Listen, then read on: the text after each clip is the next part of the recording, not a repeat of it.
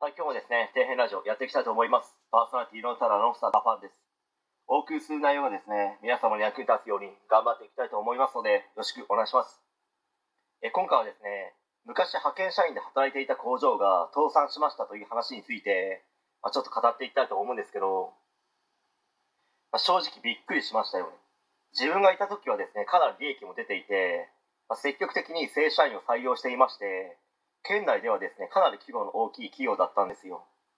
もともとですね、三菱グループの傘下の企業でして、まあ、歴史も長く、地元ではですね、かなりの有力な企業のうちの一つだったんですけどね。やっぱりですね、新型コロナウイルス化が長引く中、主にですね、自動車の部品を作っている会社だったんですけど、まあ、世界的にもですね、自動車の生産が縮小したり、まあ、工場の閉鎖が相次ぐ中、まあ、自力での再建は無理だったみたいですね。まあ、その他にもですね、2018年に検査データをですね、改ざんしてしまい、信用を失ってしまったことも大きいのかと思いますね。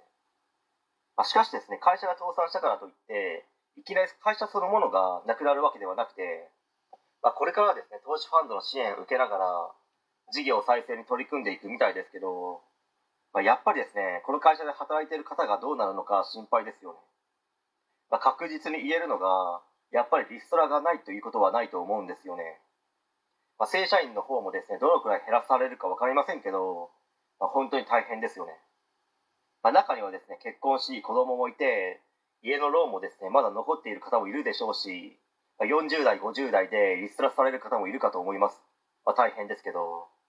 まあ、他にですね、仕事を探せと言われても、やっぱり年齢がネックになり、なかなかですね、職探しは難航するのではないでしょうかね。まあ、そうなると、FC、まあ、フランチャイズ、など別に FC が悪いと言ってるわけではないんですけど安易な考えでですねフランチャイズに加盟してしまうのは、まあ、まり良くないと思うんですよね、まあ、自分みたいなですね小物に言われるまでもないでしょうけど、まあ、自分からはですね頑張ってくださいとしかもう言いようがないですね。ごめんなさい。はい、